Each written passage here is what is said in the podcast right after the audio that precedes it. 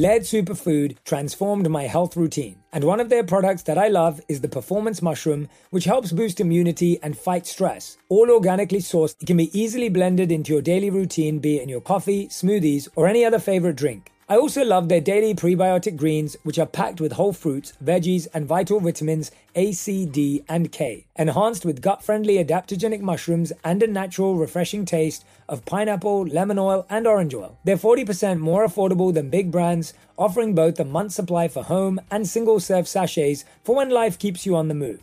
Get yours at lairdsuperfood.com and snag 20% off your first purchase using code ONPURPOSE20. Forget about splurging on a pricey trip to the Mediterranean. Let your taste buds do the traveling instead. Dive into your favorite Mediterranean flavors and score some savings at Whole Foods Market until March 19th.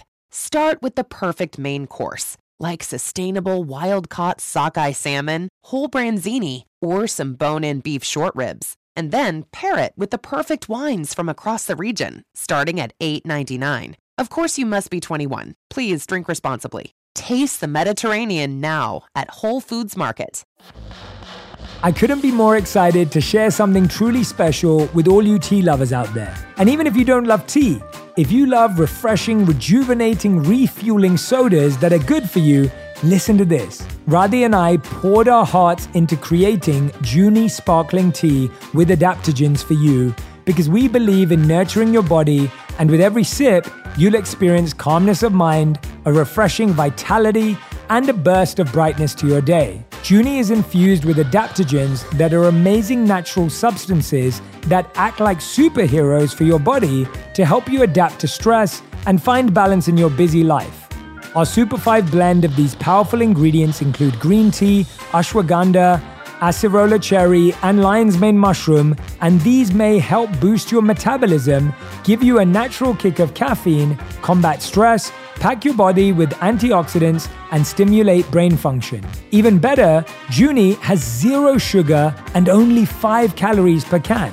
We believe in nurturing and energizing your body while enjoying a truly delicious and refreshing drink. So visit drinkjunie.com today to elevate your wellness journey and use code on purpose to receive 15% off your first order.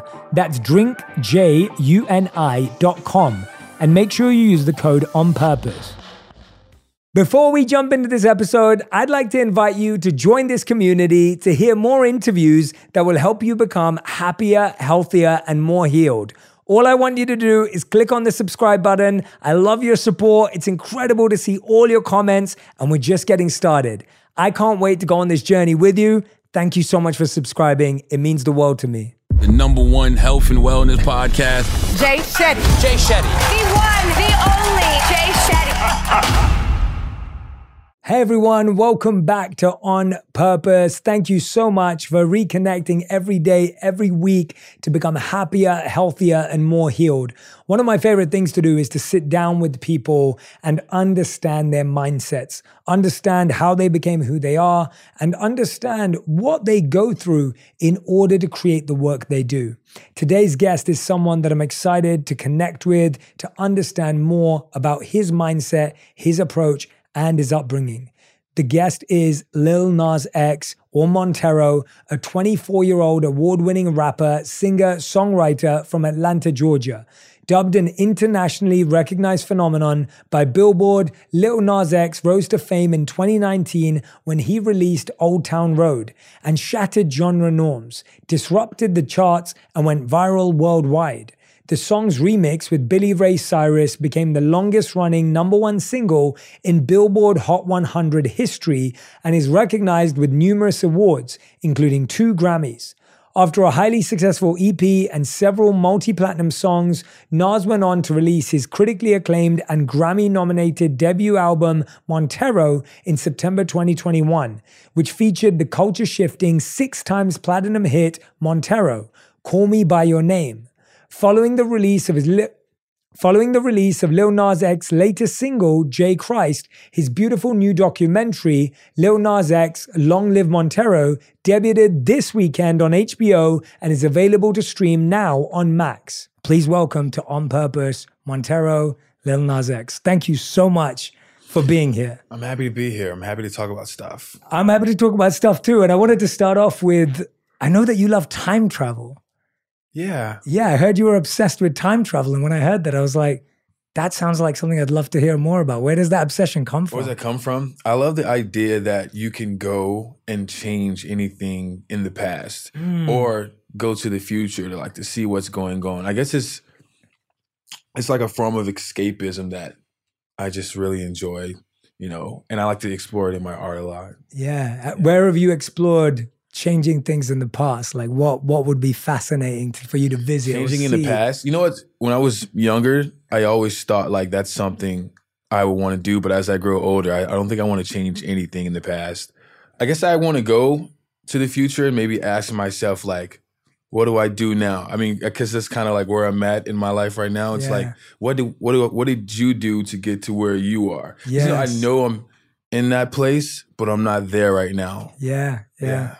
Where did the fascination come from? Where did it originate from? Like Where did it originate yeah. from?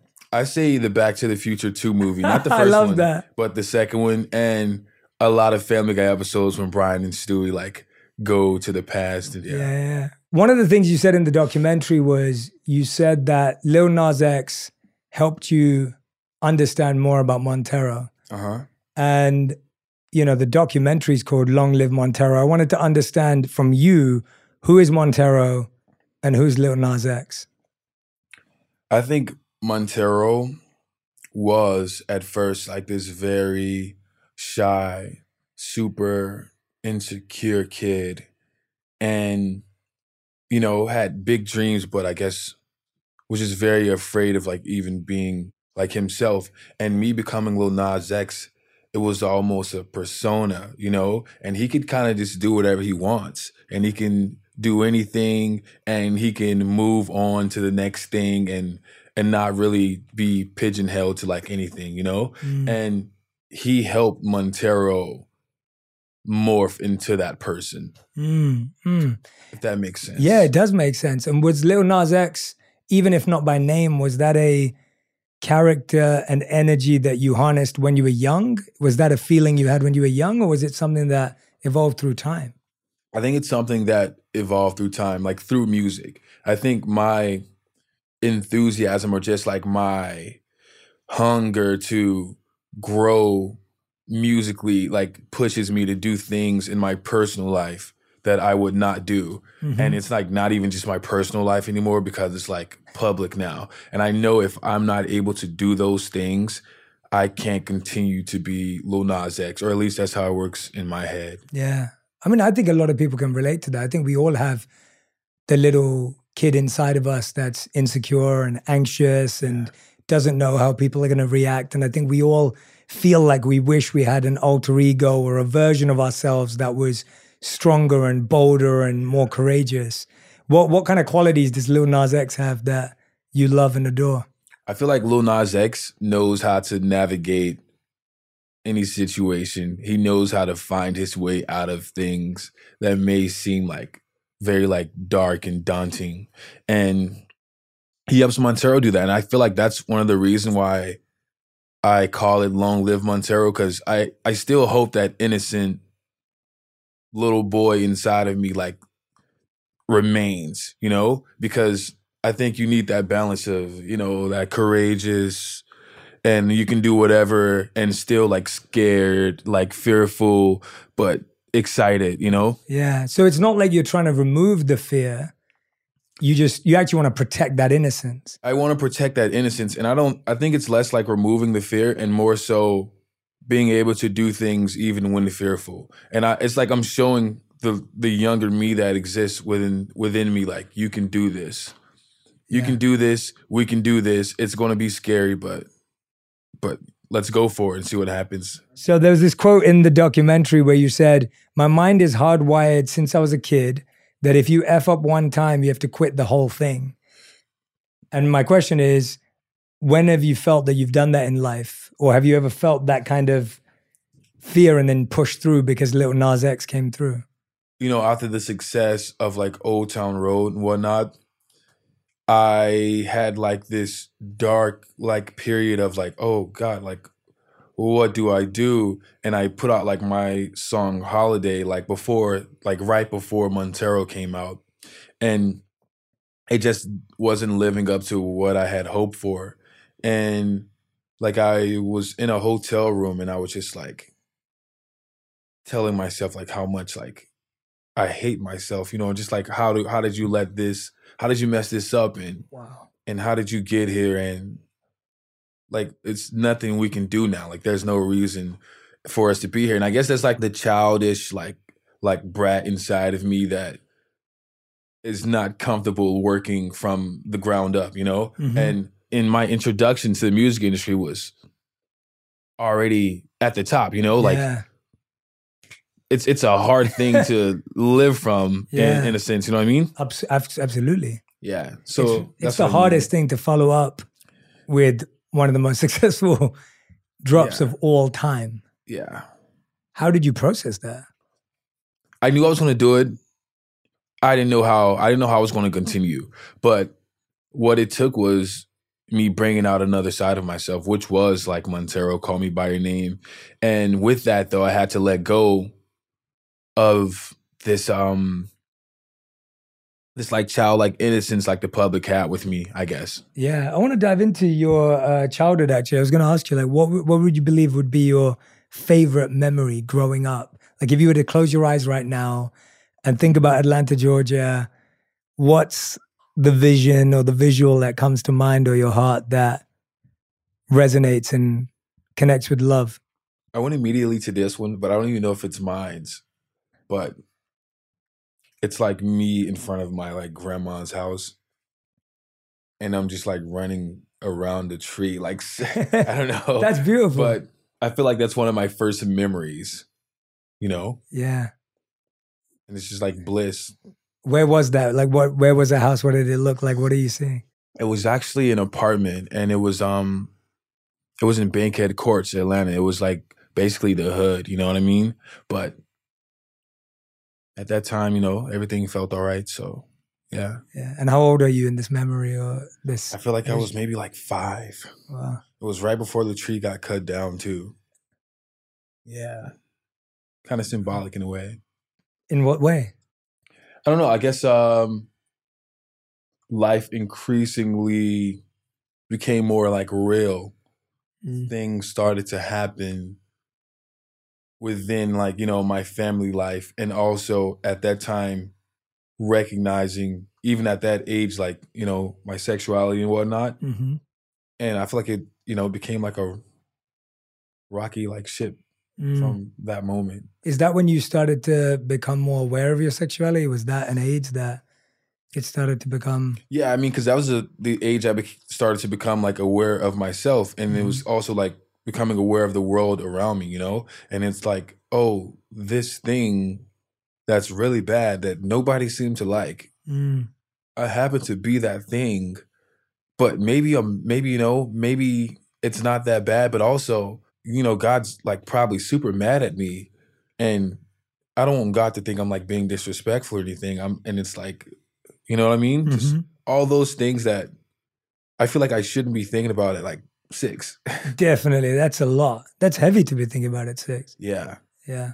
It's a lot, I think, for anyone to be processing at six years old. It's a lot of things to be questioning. I mean, you, in that memory, you talked about your grandmother. And I know that your, when your great grandmother passed, that was the first person that was close to you that you lost. yeah. And that was when you leaned into music. hmm How old were you when that happened, considering that memory you have that you just visualize? How old were you when that happened, and how did that make you lean into music? You, you know, I actually that actually happened when I was maybe 18. So Wow. but at that time my dad had already had custody because i used to live with my grandmother from like when i was like um like five until like 11 and i was just like the golden child i was like spoiled and like i got so much love and i was like you know i was the baby of the family so once my dad got custody of us you know he played like much more like hardball kind of vibes and i didn't see my grandmother as much but Mm. she was still like number one person in my heart when i like thought about like love and you know around 16 or so like i was told she had cancer and it was it was like the, it was like this thing that I was like, oh, it, it can't be true, and I kind of just like tried to forget like it exists. I'm like, well, she's still alive. Like, you know, maybe that was just like Denial. yeah, I think it was like a lot of denial. even like when I was around her, like, you know, noticing that she was like getting skinnier and like like looking different and she would like say things like, you know, uh, I'd be like, Grandma, I love you, and she'd be like, you know, like I don't love myself and and stuff like that. And it was just it was really hard to like hear and listen to this person that you have so much love for like lose like faith in life and Mm. just like the world in general. And it's like it's also the person that has took on a role of being the back of the family for so many people. Like you know, of the the person, you know, the grandmother. Like she has like the family reunion. She has everybody over for Thanksgiving. She watches the kids. Like that's like a big thing in the black community and whatnot. And and now like you know she I guess like feels feels cheated by life. And you know I guess I could feel that through the way she would carry herself at that time. And so it Mm. was really hard once she passed, and it, it was something I tried to like brush over. Yeah, yeah. It's interesting. I actually lost my uncle when I was around around your age at that time, and he was he also was diagnosed with throat cancer. Yeah. And I was really close to my uncle. He was he taught me how to drive. He helped me get my first job. He used to own like a news shop and you know sell newspapers and stuff. So he would like let me work out and work in the shop and make a little pocket money. And Yeah, and then when he died, it was really interesting for me because I was getting more into spirituality at the time, and he was really angry that I was getting into spirituality. And so he was so mad at me. And like, you know, when he was really, really unwell, he'd be like, well, I hope you're not going to get spiritual, and I hope that's not going to be your path. And so he was kind of losing that positive spark. He was always like this positive energy. And then towards the end of his life, he was more angry than anything else. And it was, uh, yeah, it was an interesting experience going, you know, going from someone that again loved me so much, helped me so much, someone that I was very close to, to then feeling like he actually didn't like who I was becoming.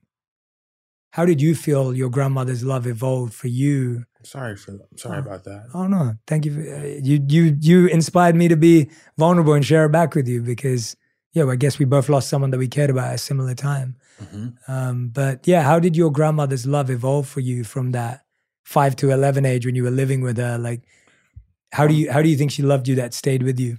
I I guess that's like afterwards five. Um, oh, like during the time. Both. you know my grandmother's um like one of those things that that she really loved when you know life i guess wasn't like great like where we lived and you know our like financial situation and just like you know the what comes with you know getting older in life. And you know i got i got all the love. I got all the love and you know sadly my siblings got the other end of that stick i guess. And you know, around the time my dad got custody of us, I didn't feel like that special child anymore, which is probably good for my young ego, you know, like feeling like I had to be like that one all the time. And I guess I kind of stopped seeing my grandmother as much. Mm-hmm. I'd go over there like a lot of the weekends and whatnot, but you know, it was just like the thing that I, I, can't be there anymore. Mm. And and then eventually, like she passed away, and it was just like just very confusing. Mm. Do you remember the first song that you made after her passing, or anything that any music that came from that?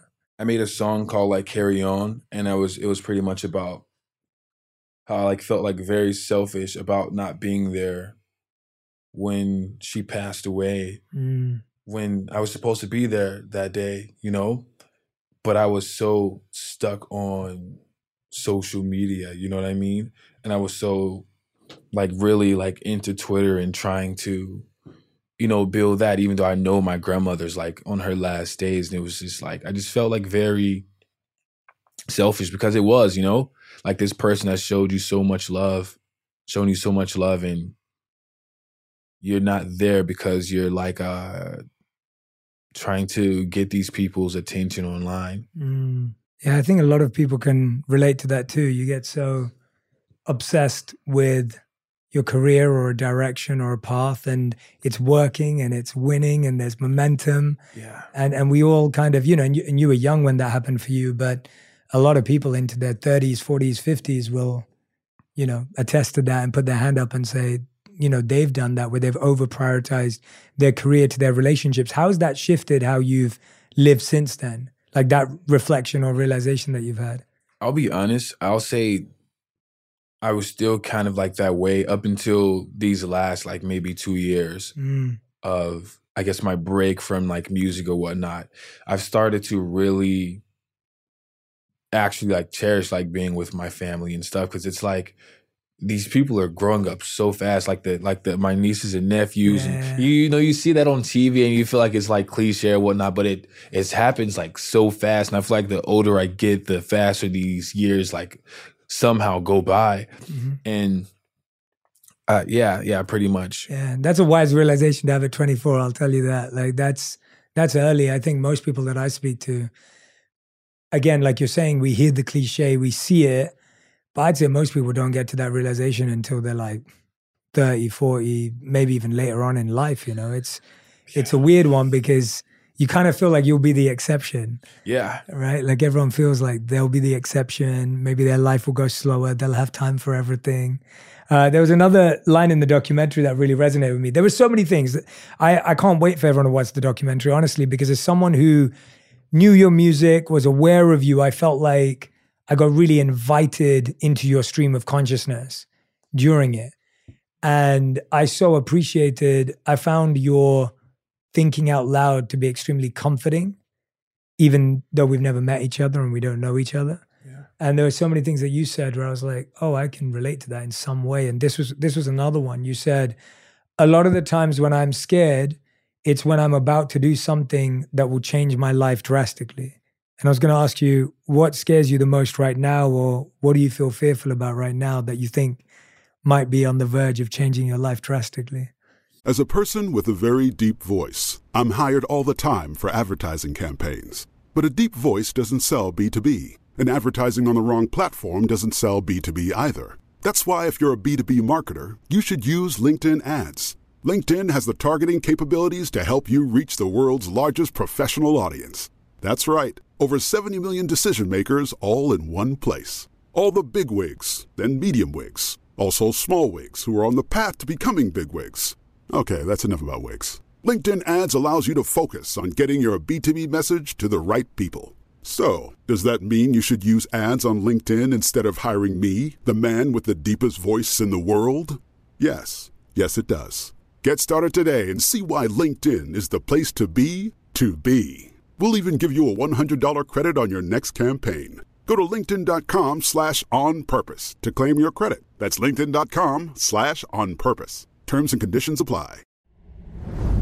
I've always been on this mission to find things that really line up with what I care about for a healthier lifestyle. And that's when I discovered Laird Superfood. It felt like discovering a perfect match, something that totally clicked with what I believe in and my goal for better health. One of their products that I absolutely love is their performance mushroom. They've collected some of the most powerful mushrooms in nature and brought them together in this amazing superfood blend. These different types of natural mushrooms, such as chaga, lion's mane, cordyceps, and maitake, are praised for their talent in fighting stress, supporting your immune system, and giving your brain a boost. Another one that I love is their daily prebiotic greens. Each serving is a complete mix of fruits and vegetables, fixing a common problem, which is that 90% of Americans don't get enough vegetables and 80% don't get enough fruit in their diets. They taste like a light citrus burst from real food such as pineapple, lemon oil, and orange oil, fruit powders such as apple, no heavy sugars, syrups, or stevia. These greens are 40% more affordable than other big brands. You can get a month's supply in a bag for your daily routine at home or grab the single serve sachets for when you're on the go. Check out lairdsuperfood.com and grab yours today. Use the code ONPURPOSE20 when you check out and score 20% off your first purchase. Today, healthier is happening at CVS Health in more ways than you've ever seen. It's wellness destinations for seniors, including select locations with Oak Street Health and CVS Pharmacy. It's doctors, nurses, pharmacists, and everyone in between offering quality care and support virtually in person and on the phone. It's in home evaluations through Signify Health and meeting mental health needs through Aetna. And those are just a few of the ways healthier is happening. To see more, visit cvshealth.com forward slash healthier happens together. CVS Pharmacy, Oak Street Health, CVS Specialty, Signify Health, and Aetna are part of CVS Health. Eligibility and services vary by location and individual. I think just like my place right now in my actual like career in like these last like couple of weeks, you know, I've never been here like mentally and actually like physically, you know, where you've like been so like focused and like zoned in on what you're doing and you push your art out into the world and it's kind of like received negatively by like a, the majority you know what i mean Mm-hmm. but then like also understanding why you know and and having to like see it through. So i guess that's that's where i'm at right now. And my next move you know the things that i'm planning on right now i i feel like somewhere in here there's going to be this magical moment that i can't even take credit for. And it's, mm. yeah i feel like that's that's going to sweep i feel like that always happens so. Yeah. There's always magic in the messiness, yeah. But it's not fun. no not at all. Yeah. it's it's been a lot Yeah. No, we'll we'll get to that as well. There was there was another line that kind of sparks what you just said now. You said you talk about wanting a little bit of chaos. Like there's a part of you that likes a little bit of chaos. And I was gonna ask you, what does positive chaos look like to Montero and what does negative chaos look like? I think that the thing is, it's usually when I can control it. I, I've lost. I don't. I don't think I have the grip on controlling it. I feel like it does a lot of what it wants now. You know, yeah. I'm usually like strategic with things, and I can kind of like move the conversation. But that's the chaos I like. Yeah. Yeah, It's it's it's kind of like a kid that starts a fire and it's into under control. Yeah, and then as it's opposed to a forest fire. yeah. It's not to like in the. I'm just like, oh, this is not to. This wasn't supposed to. This is not my chaos. yeah. but yeah, I like to keep things interesting or whatnot, and Yeah. Yeah, lead the conversation around it. But yeah, Yeah, yeah. I think all, I think all of us love that. We I love and I appreciate the honesty. Like I think we all love chaos that's under control and that we can control. yeah, Drama that we can control, but then as soon as it and, and it's funny because it always starts like that, right? Like even a forest fire starts because there was a little controllable fire, but then it spread really, really fast. yeah, And that feeling of things leaving your grip is like the most uncomfortable feeling in the world when you feel something just like it's the worst. it's it's the worst feeling ever Yeah, when when you feel that way, when you've created something and then it takes a life of its own, so you've experienced it positively and challengingly. How do you process that? Or how do you allow yourself to be okay with creating something controlled and then it becomes fully chaotic and out of how your do I control? allow it? It can get almost like depressing, but you know, actually depressing, and it can.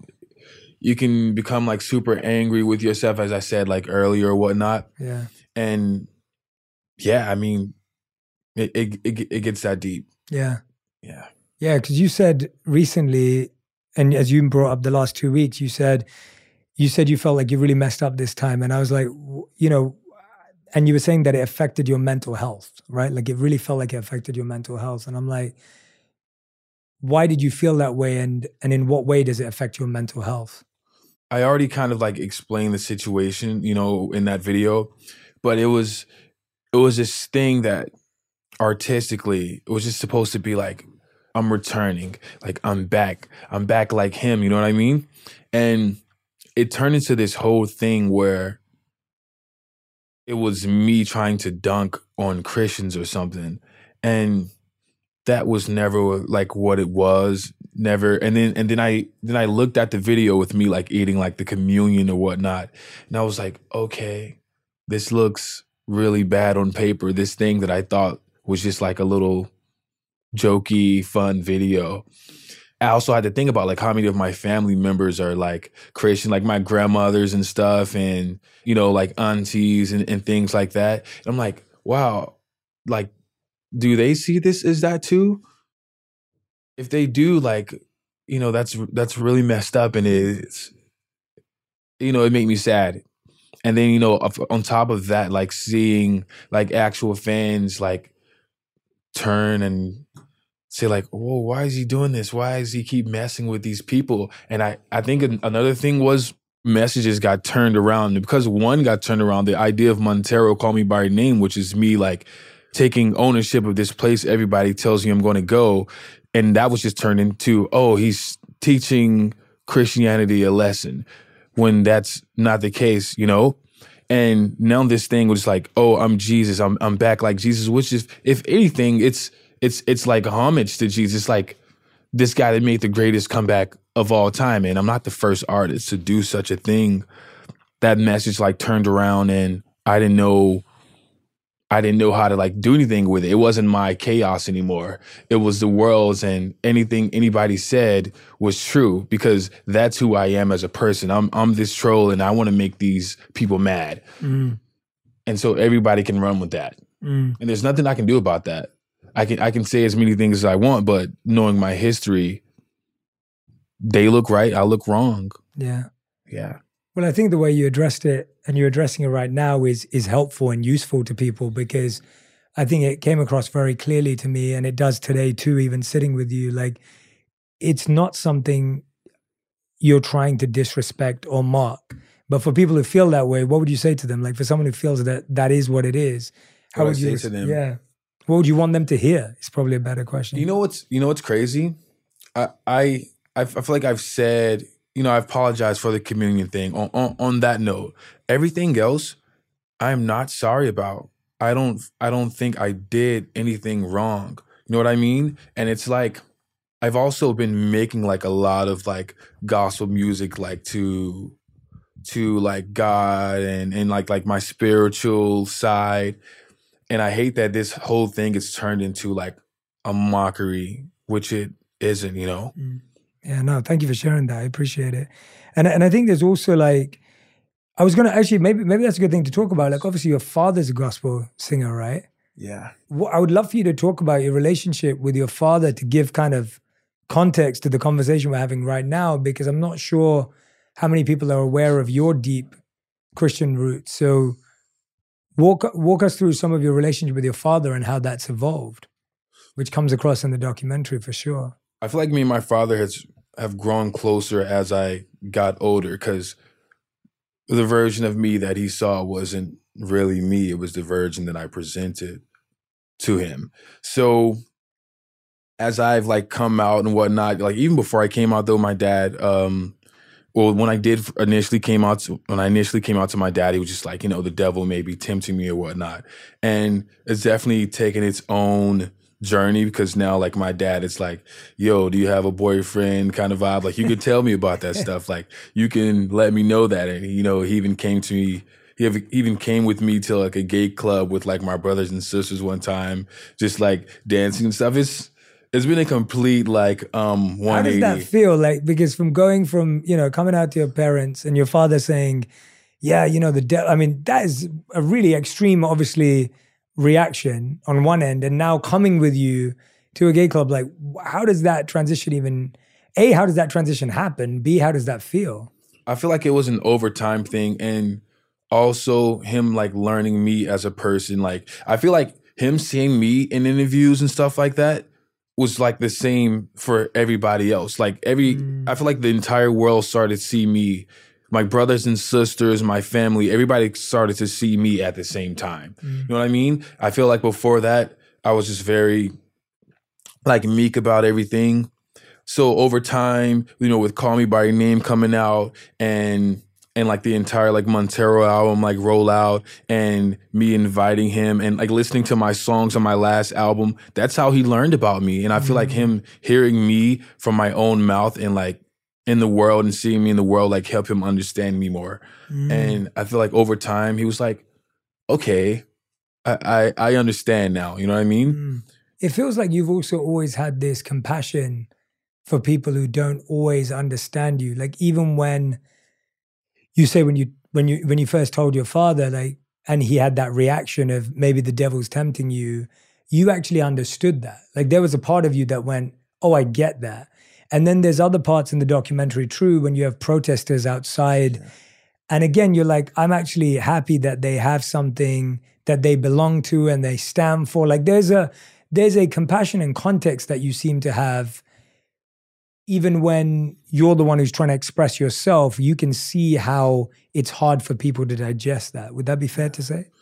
For sure. I mean, the truth is, I feel like over like the last couple of years, I've learned not everybody is against you. It's just like against you, you know? There's a lot of like learned things, you know, a lot of things over time people have latched onto and in their brains it's hard to let go of. So they see you as this way because of something that was, you know, far beyond their control. Things they've been taught since they've like grew up, you know, like my dad has been taught and like shoved in his head, you know, and and everybody in the world, like we all have like ideals like put into our brains. And I don't want to like try to be a thing where it's easy to paint people who don't like you as like haters or just like evil and like bigot and whatnot. But it's like these people just genuinely don't understand you and inside of their mind, like it's it's like fear, you know, it's like fear and it's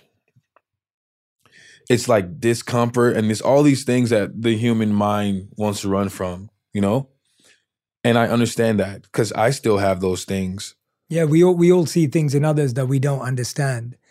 And as soon as we don't understand something, the most human emotion is to feel fear. Any sort of change makes us feel fear, any sort of uncertainty. So if someone we look at someone and we feel uncertain about them, it generally sparks fear. That's how we've almost been conditioned Yeah. as humans to just feel fear. And so as you've said before, you said some people see me as the satanic devil that is going to ruin the world. Like when you when you say things like that, what are you actually trying to do? When people see you that way, like what I'm interested in is when people see you that way, what are you actually trying to portray that sometimes gets seen that way? It's more so um taking all these things that I believe have been used to like demonize me and a lot of other people and these conspiracies. And it says okay this is what this looks like. Is is this what you actually want to see? You know what i mean? Is this Mm, is this who you think i am? Mm, okay, I'm going to do those things. I'm going to do those things. You think I'm like this, so I'm going to do these things. When you're building a new album, building a new song, making a music video, what's your artistic process? Like where does it start? Like like what happens? Is it you taking notes? Is it journaling? Is it working with your team, your dancers? Like how does how does new work get created in Montero's world? Can I, can we pause for a Yeah, of course we can. Of course we can. Yeah. Okay. Yeah, I'm with you. You I want to step outside for Of course you a can. minute. Of course you can. Yeah, absolutely. Of course you can, man. Of course you can. Let's open up the. Absolutely. Take your time. Got you.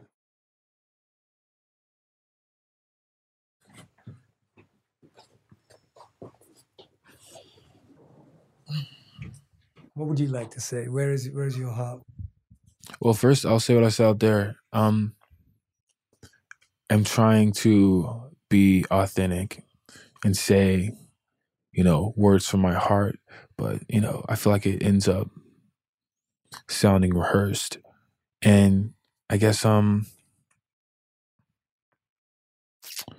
yeah, I, I'm- trying to get there, but yeah, I'm doing my best. But we can move from we can move from this. Yeah.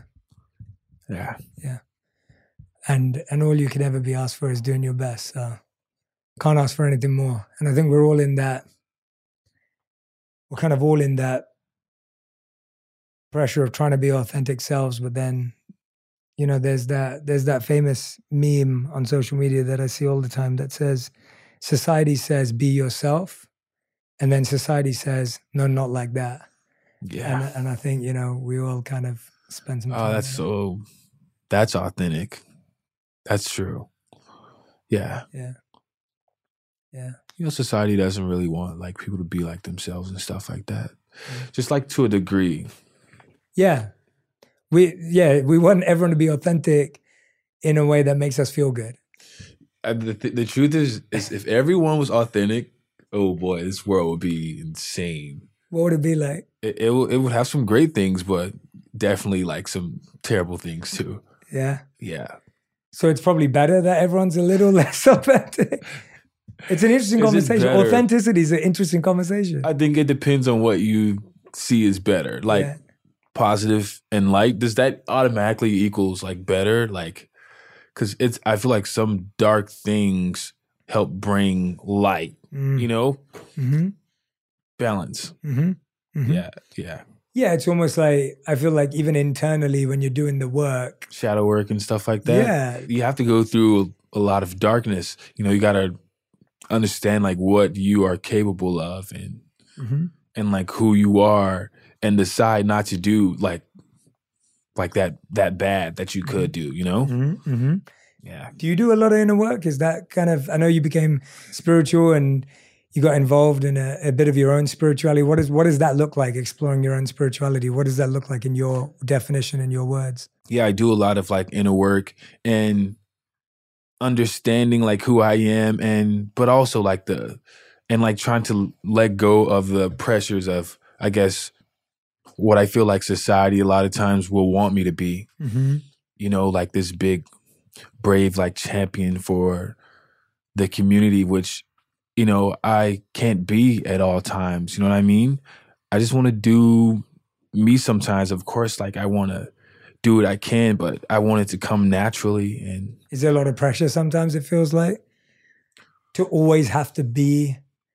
I was joking about it with someone else the other day. Like whenever I'm around someone, I always feel the pressure that I have to say something wise because because that's the the kind of you know. And so like when I'm around someone, it's kind of like being around a comedian and you they have to be funny. yeah, right? like, yeah, I It's think like- it's exactly that. Yeah. I think it's exactly that. Even like with the funny thing sometimes, you know, because I'm an online Yeah. troll and stuff. Yeah. I'm like, I don't want to be funny right now. I want to, I want to, I don't know. I want to eat this food and and you know not really talk to you. I want to scroll on my phone a little bit and eat this Yeah. food. But the whole thing, like even with like Montero still like riding on my back, like we're talking about it right now, and me like featuring the video and stuff, and it's like that's just what I want to do. It wasn't. I, I'm not always trying to like make a deep message. I guess like I guess yeah, if that makes sense. yeah.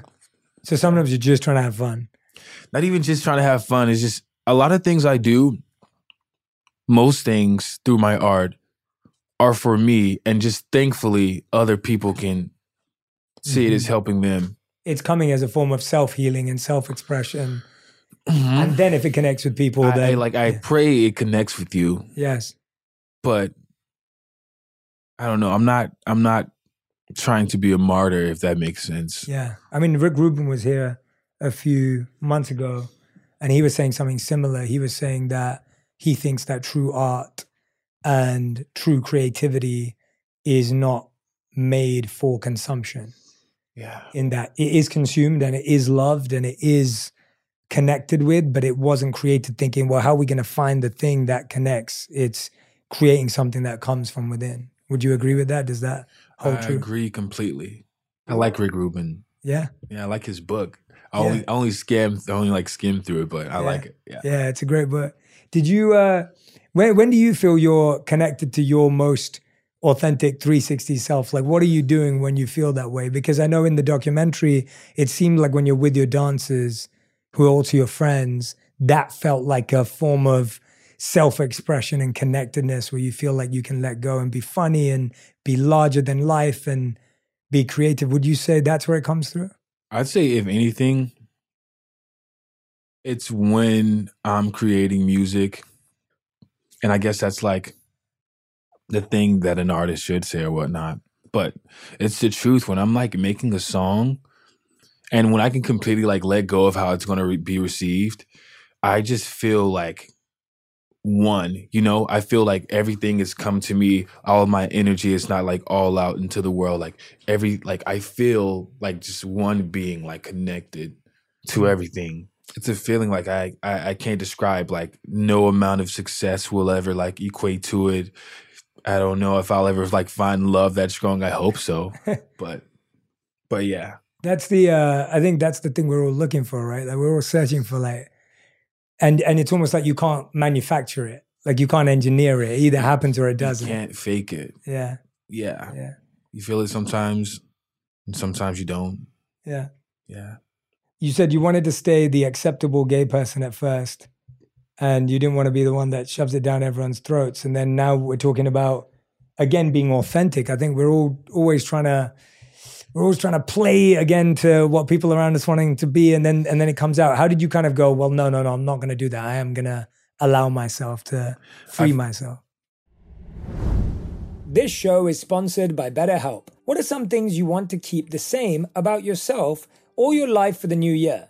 I think the whole idea of new year, new me is out of date, and I'm more about new year, same me, just even better. I'm already crushing with my morning routine, waking up with a cup of tea, journaling, and my morning meditation. Now, that's a ritual I'm sticking to. It sets the tone for the day, keeps me centered, and hey, why fix what's not broken, right? Therapy helps you find your strengths so you can ditch the extreme resolutions and make changes that really stick.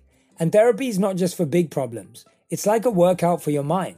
It helps you get stronger inside, learn new ways to handle stuff, and feel more like your best self. If you're thinking of starting therapy, give BetterHelp a try. It's entirely online, designed to be convenient, flexible, and suited to your schedule. Just fill out a brief questionnaire to get matched with a licensed therapist and switch therapists anytime for no additional charge. Visit betterhelp.com forward slash Jay Shetty today to get 10% off your first month. That's betterhelp, H-E-L-P dot com forward slash Jay Shetty.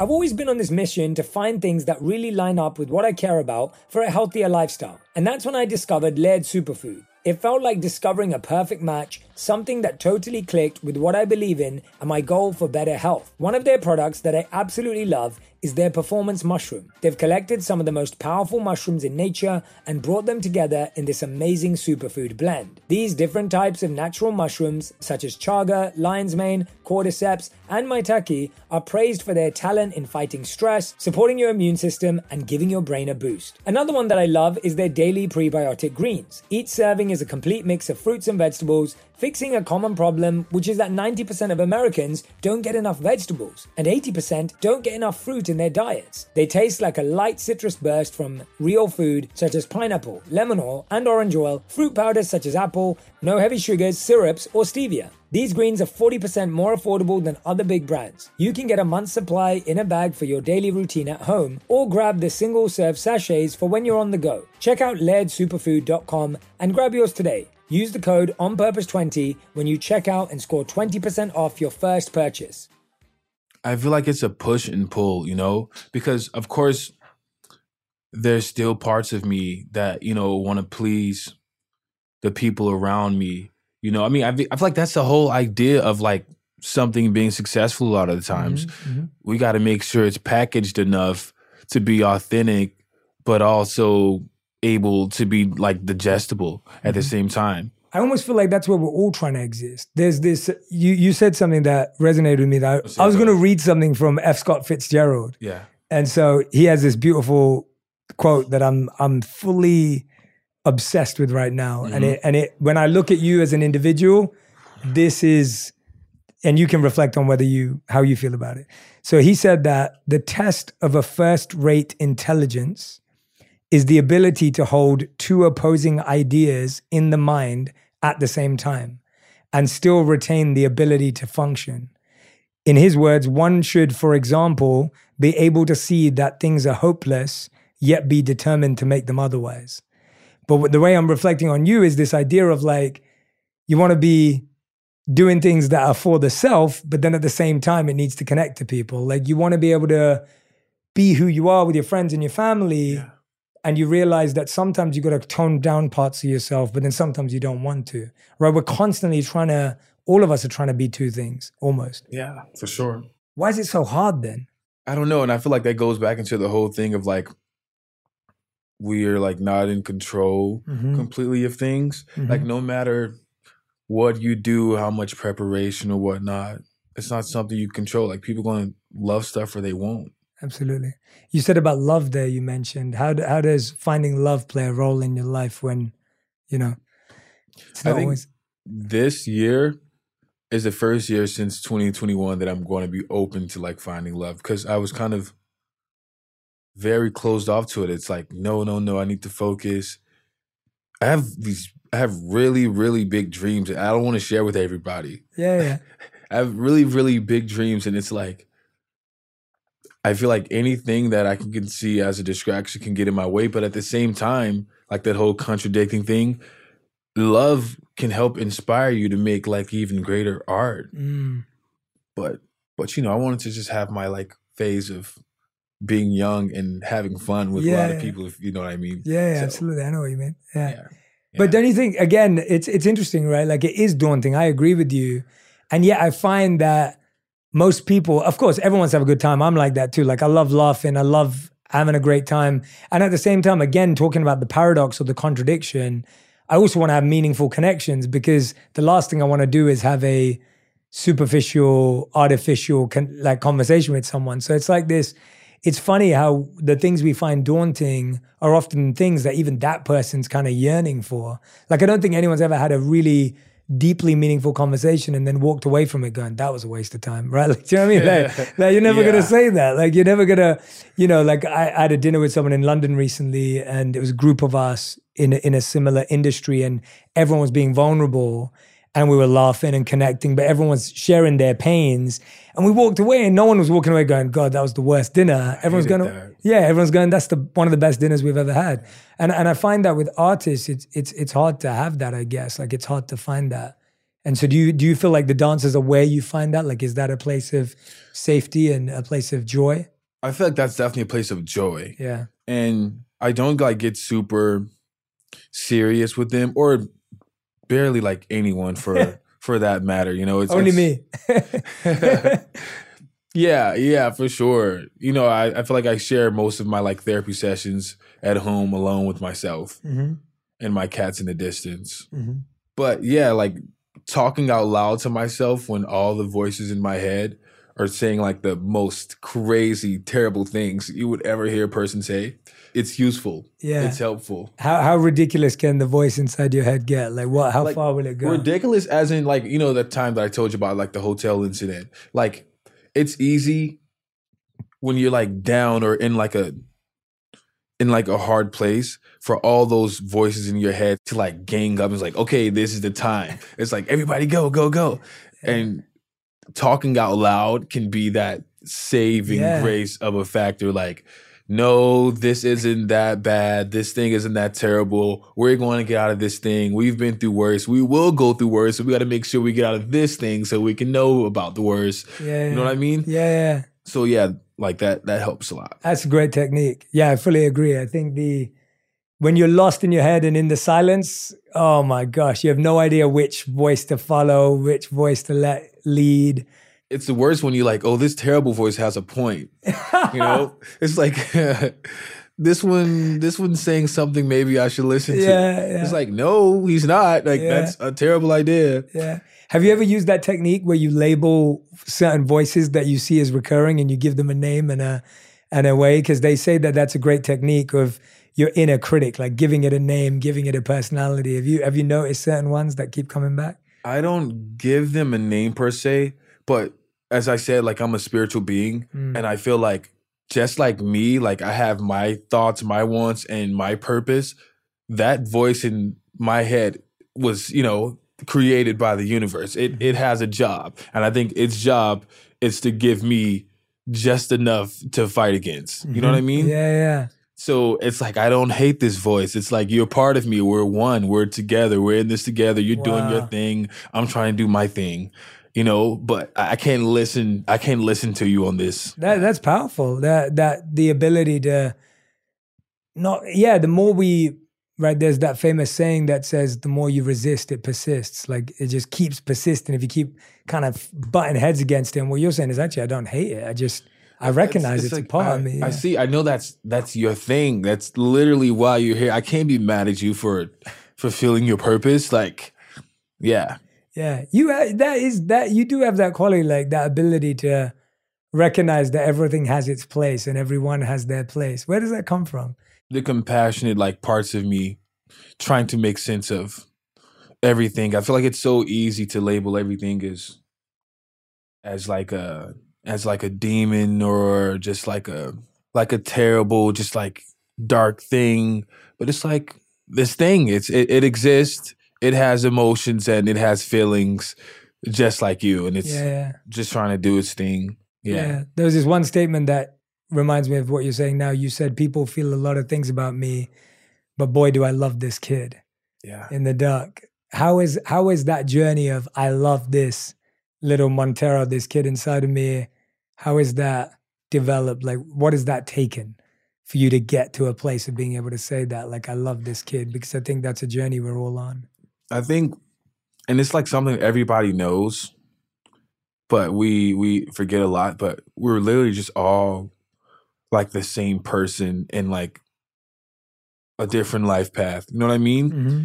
And once I can really just understand and recognize that every single person has like these thoughts or a form of like these thoughts that I have in my head, I know I shouldn't like feel bad about where I am or what I think and you know what I'm doing because that's what this version of me is doing like that's that's where I am and I have to love him through it and like understand that he's going to make these you know mistakes and he's going to have accomplishments and he's going to have great times and he's going to have bad times and he's going to do amazing things and he's going to do terrible things and and it's like um I have to uh, allow him to grow through that. And me joining the world or anybody else and being hard on this kid is not going to help. Yeah, I was just saying the other day. I was saying to someone, you can't guilt yourself into growth. It's, it's impossible. Like you can't shame yourself or embarrass yourself into becoming better. Like when was the last time you made someone feel guilty and they were like, "Yeah, I'm gonna be the best person in the world now"? Like it doesn't work that way. Yeah, I think cliche as it is, like you know, love is really the the answer for that. How does it feel? I know you're gonna go today or tomorrow to show your family the documentary. Like, how does that make you feel to be for them to be able to see this I think I want to be very like self conscious, you know. the whole time? Like, yeah, just just like oh my god, like what are they thinking about this? And, you know, I've I've said things in this documentary that they've never heard me wow. like say, you know, or my perspective on like a lot of different things. And even them, you know, talking about them and how I feel close or not close with them. Yeah, it's a lot. Although, although it comes, yeah, it comes across. I'm hoping in a way that they can digest it. There's a lot of love you have for your nephew, Yeah. and and your relationship of him not wanting to see you differently. Uh, how is how is that relationship like progressed? And because how old is he? He's, he's young. He's 11. He's about to be 12 this Yeah. year. I feel like, you know, he's he's one of the only people in my family that calls me like 24/7. Wow. and and I just really like appreciate that because you know before they get to like their age where they're just like too cool and whatnot, I'm happy to have like that person that still I don't know is inspired by me or still like loves me like all the same. And and yeah, yeah, throughout everything. what will he say to you when he's calling you up? Like, what's the what? What is he doing? What's a twelve year old saying? You know, kids like he, he will call and kind of just like say, "Yo, what's up?" and then just be like silent for a minute, and and then and then it's like, "Yeah, I've been on Fortnite and what, like stuff like just like kid stuff." And I I love that it rem- it, it makes things much smaller because in my head, where I have all these things that I feel like are the big grandest like problems of my life and blah blah blah. You know, he's he's like in school, like trying to get his grade up in science. You know what I mean? it's like these things. Yeah, it, it, it keeps me. It keeps me like down to earth. yeah. Mm, mm, yeah. It's like when my mom calls me up and I've been doing, you know, whatever crazy thing. And then she's like, Have you eaten today? Like, that's all Like, she like cares the about. little Like, stuff. It's like yeah, yeah, yeah. She's like, makes everything. Have much, you had your lunch? Like, have you taken your vitamins? Yeah. Like, that's what my mom would say to me. And I'm like, Mom, like, I'm at the White House or whatever it is. she's just like, Yeah, have you had your vitamins? Like, it's the best thing though. Yeah, it keeps you grounded, Yeah. keeps you connected. And you're right. Like, so often we just start getting lost in this, you know, this big vision of what we're doing and what we're Yeah. creating. And it kind of just pops the bubble. Like, you know, they come along and just Yeah. go, yeah, it's not that It makes deep. it much like smaller and easier to maintain in a way. Yeah, yeah. You said something about the family that really resonated. You said, How can we get everyone in a house within five years without me paying for it? And I was like, you know, what does that new level of relationship of desire mean to you? Like what is what are you trying to create there or where does that thought come from? I feel like that opens a bigger like question or like current like problem in my life. I'm like not a little boy anymore. Like I'm a grown man and I have to take on like this this like leadership role. And I feel like once you break society down, everything is still like tribes and whatnot. And I have tribes, you know, like like on my family, like like this is my tribe, or you know, like my my team around me in my career, like this is my tribe. I have to get in the front of this and try to figure things out and like try to understand like how do these people work best? Like how can I get you you know, to doing your best thing and how can I get you to doing your best thing so we can all progress? Because mm-hmm. of course, you know, I got to get myself right first before I do anything. But it's like also I have to understand like how can I help you? I'm in this place. I believe the universe sent me here to try to, to try to fix things. You know, it's like how do I build your confidence up? Like with my brothers and sisters, like how do I build your confidence up? Us, all these people that grew up in these places where we've been told over and over in our life by even each other and our family members and and the world that we're not like how do I get you the confidence to to chase your own dream or if your dream's not something like grand grand you know how do I get you to I don't know be on my team and just something where you're happy and it's so hard to get people organized and organize things and realize that this is something I have to do because if I don't do it, it it may not get done. You know what I mean? Yeah, yeah, yeah. And but yeah, I'm I'm I'm I'm at that place where I'm trying to figure that out. Yeah, I can understand that. It's it's hard because you got so many roles on your team.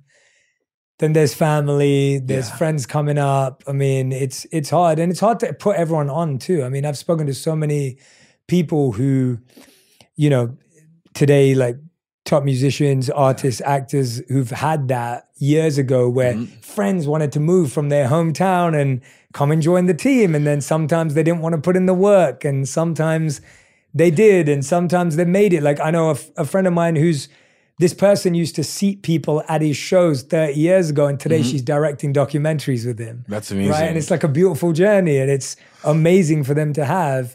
But then on the other end, you've also got friends who are given a route out but then they let the money and the fame and the drugs and alcohol and everything consume yeah. them. And you recognize it's almost like you can only give people opportunities but they've got to take them for themselves. Yeah and that's that's hard to like come to grips with you know? Like you can give as many like speeches or or talks or like as much guidance as you want but it's just so hard to help some people up. Yeah it is it is. Yeah. but that's something that feels important to you. Yeah something that feels important. It's also something that you know it crushes you a little bit. You know, back to that whole like factor of you can't control this thing. Yeah. You can't.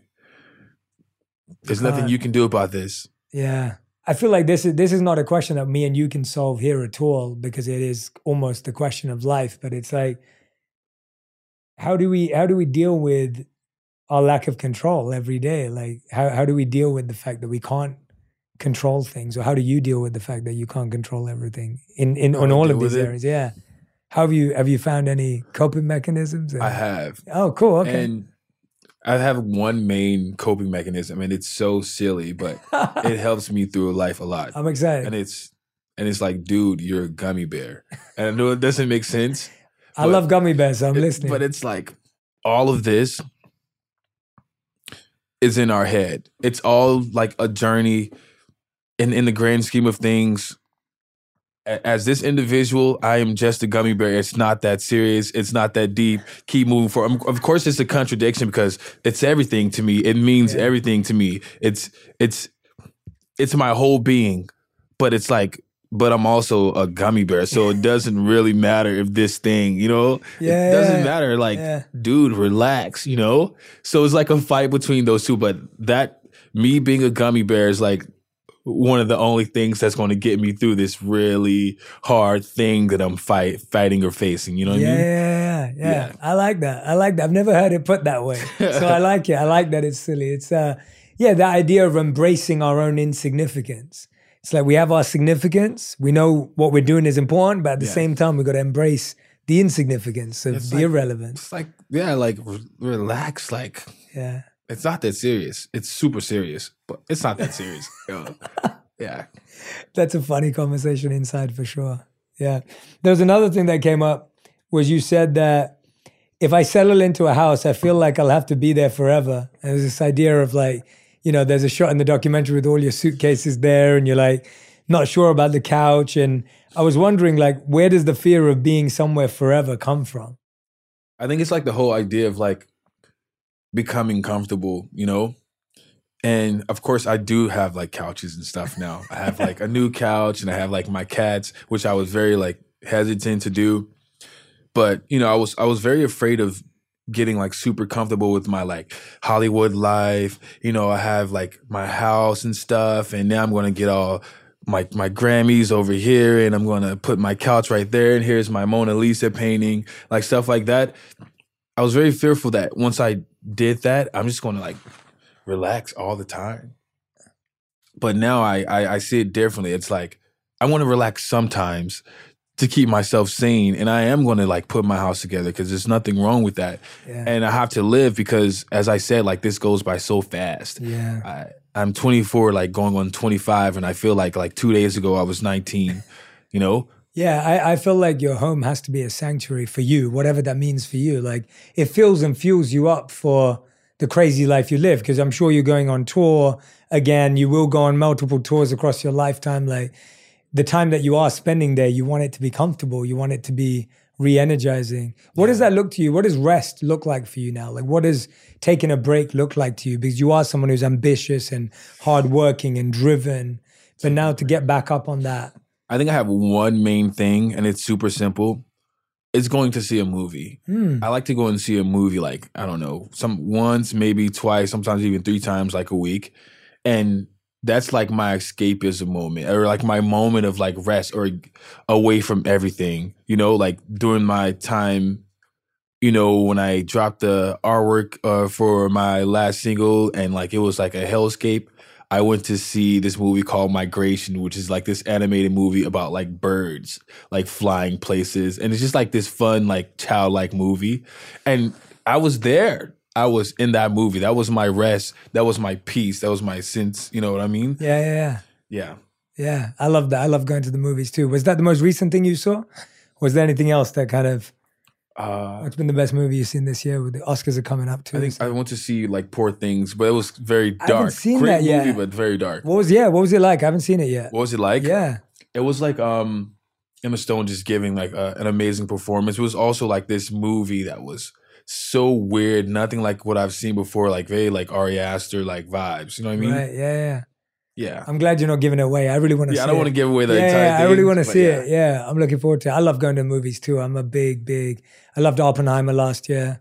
That have you seen that yet? I saw Oppenheimer, but it, You didn't it it? wasn't for me. It wasn't for me. Yeah. I'm a Nolan. I'm a Nolan fan, Christopher Nolan fan, and like every movie he makes, I'm like, I love it when. Well, Oppenheimer, I got more of. Tenet was the one that was the hardest one to get. I don't know if you ever saw it. I that. like Tenet. Yeah, I didn't so did get I. it, Yeah. but I like it. Yeah, yeah, yeah, yeah. He makes movies. I love his movies because he's always creating things where it's not set up to be consumed like the average movie. Like you gotta Sure. You have Google to think on- about it. Yeah, you gotta have think to look up and go on a forum or something and try to understand yeah, it. Yeah. yeah. I'm that guy like looking at every little graphic explaining like the time frame and Yeah. and, and everything else that comes with it. Uh, Montero, what is it that you know? What are you what are you excited about over the next you know 12 months for you? What's something that's inspiring, pulling you and uh, pushing you forward right now for the next 12 months? I think the main thing I'm I'm focused on is uh picking myself up out of this this uh hole that I like feel that I'm in, you know what I mean? And trying to figure out which songs of the hundreds or whatnot I've been working on suit me best for going forward. hmm Yeah. And what does that process look like? Like, how do you, how do you actually do that in an actionable, practical way? I guess trying to f- feel which ones feel real to me and back to the other thing, but are also like consumable. You know what I mean? yeah. And how do you judge that? Because I guess, like, how do you, as an artist, even are you just trusting intuition? Is there data? Is there prayer? Like, how? Yeah. What is that? Intuition plus like I feel like spiritual like signs. Mm. Yeah. Walk me through the spiritual signs. I like that. For example, in my my last song, you know, um, my last single, uh, J Christ, like I I was kind of hesitant. I was like, is this Is this where I'm going to get me to the next place? And every time I would think about it, I would magically like see a cross in the distance or something like that. I was like, okay, this is a part of my journey. This is something, this is a threshold I have to cross through to get to the other side. Or for example, um, another one, and I was worried about like releasing Call Me By Your Name. I'm just like, oh my God, I don't know if I should. And then Good Days by like SZA comes on the radio, you know? And I'm just like, ah, and then the most beautiful like sun sunrise happens at the exact same time. I'm just like, okay, this is you know what I mean? And I guess it's like things that are in everyday life, but I don't mistake that for just being everyday life. Like this is meant to be. Yeah. This has to happen this way. When did you start looking for those or noticing those in your life? I think when I first moved to LA and I felt like um communicating, you know, I felt like I was talking to my angels. I it wasn't it was like magic, you know what I mean? Like like seeing like angel numbers, like I believe in angel numbers a lot. Mhm. I'll give you a story. So I'm like sitting at this cafe. It's breakfast time, Old Town Road. You know, just hit like number one on the charts. I'm already thinking in my head though. I'm moving to LA. I'm not gonna really like be super, you know, with my family and whatnot. Like I'm gonna do my own thing now. And I start seeing like this number. It was, and then I looked up what the number meant, and it was like, you need to you know, bring your family together. Basically, it was like you need to spend more time with your family to bring your family together. I was like, um, I was like, um, no, I don't, I don't think I'm gonna do that. And I just started seeing that number Mm. over and over and over. And I called my, I called my uh my siblings. I was like, I, I want to have our first like, uh, what's it called, family reunion. Mm. And I did that thing. And I started seeing a different number. And I looked up what that number meant, and it was just like you're on the right path. Like, and, and I kept seeing that number over and over. You know what I mean? Yeah. So it was it was something it was something like that. Yeah. Yeah. Well, yeah. And and and that's and that's been almost a discovery for you as opposed to something you were taught or trained or heard Yeah. or learned. It's been self-taught almost. Yeah, and it, it and it's also like something that felt very real because you know at that time like I wasn't spiritual at all. You know I didn't believe Mm. in any of the stuff, and I was just like, okay, Yeah. I see. I I feel like you guys are there. I don't understand you completely, but Yeah. yeah. Yeah. And what do you like when you like can't see the sign or you can't find the answer? Is there something that helps you kind of realign or reconnect? I feel like at that point, I just have to trust what I feel in my heart, Mm. you know? And I feel like there's a there's a calm sense when I know something is right. Mm. There's like a it's like a washing of okay, this is good. Yeah. I can't explain it. Yeah, yeah, I get Yeah. that. Yeah, I mean that that's the beauty of trying to explain in words things that are experienced intangibly, right? It's it's hard, Mm-hmm. it's it's challenging, but I think anyone who's I, I know a lot of our community and our lo- audience is able to see signs or knows what their signs are and their experiences and what they are. And I officiated a wedding in December, and the individual who's getting married always loves the uh, color blue Yeah. and sees her father's presence as a butterfly. And when I was leading the ceremony, there was a moment in the ceremony that I asked everyone to close their eyes and meditate with us. And then we opened our eyes, and some of us still had our eyes closed, and a blue butterfly literally just flew right through the garden. There was only one. It wasn't like we were in a butterfly park or Yeah. or something like that. And I can see that you you can That's sense your ability. beautiful. And it was just it was beautiful. Like it was one of those moments where everyone afterwards was like, "Did you see the blue butterfly?" Because they know how important it is to the bride. And it was just this magical moment of you know for her to have her father's presence at her wedding, who is no longer with us. That's like, beautiful, man. yeah, it was really, really special. So, yeah, I think for those for those who are on that path, who are aware of those things, I'm sure they'll they'll resonate with what you're saying. Yeah. Yeah, it's beautiful. Montero, we end every episode with a final five. Yeah. Uh, these are the fast five. They can only be answered in one word to one sentence maximum. We ask them to every guest. Uh, and you've been such a kind, gracious guest with your time. So, Montero, these are your final five. Question number one is What is the best advice you've ever heard or received? Do it scared. I like that. Uh, second question What is the worst advice you've ever heard or received? I, I don't know about that one. You block it out? Yeah, I, I- don't have that one. Yeah.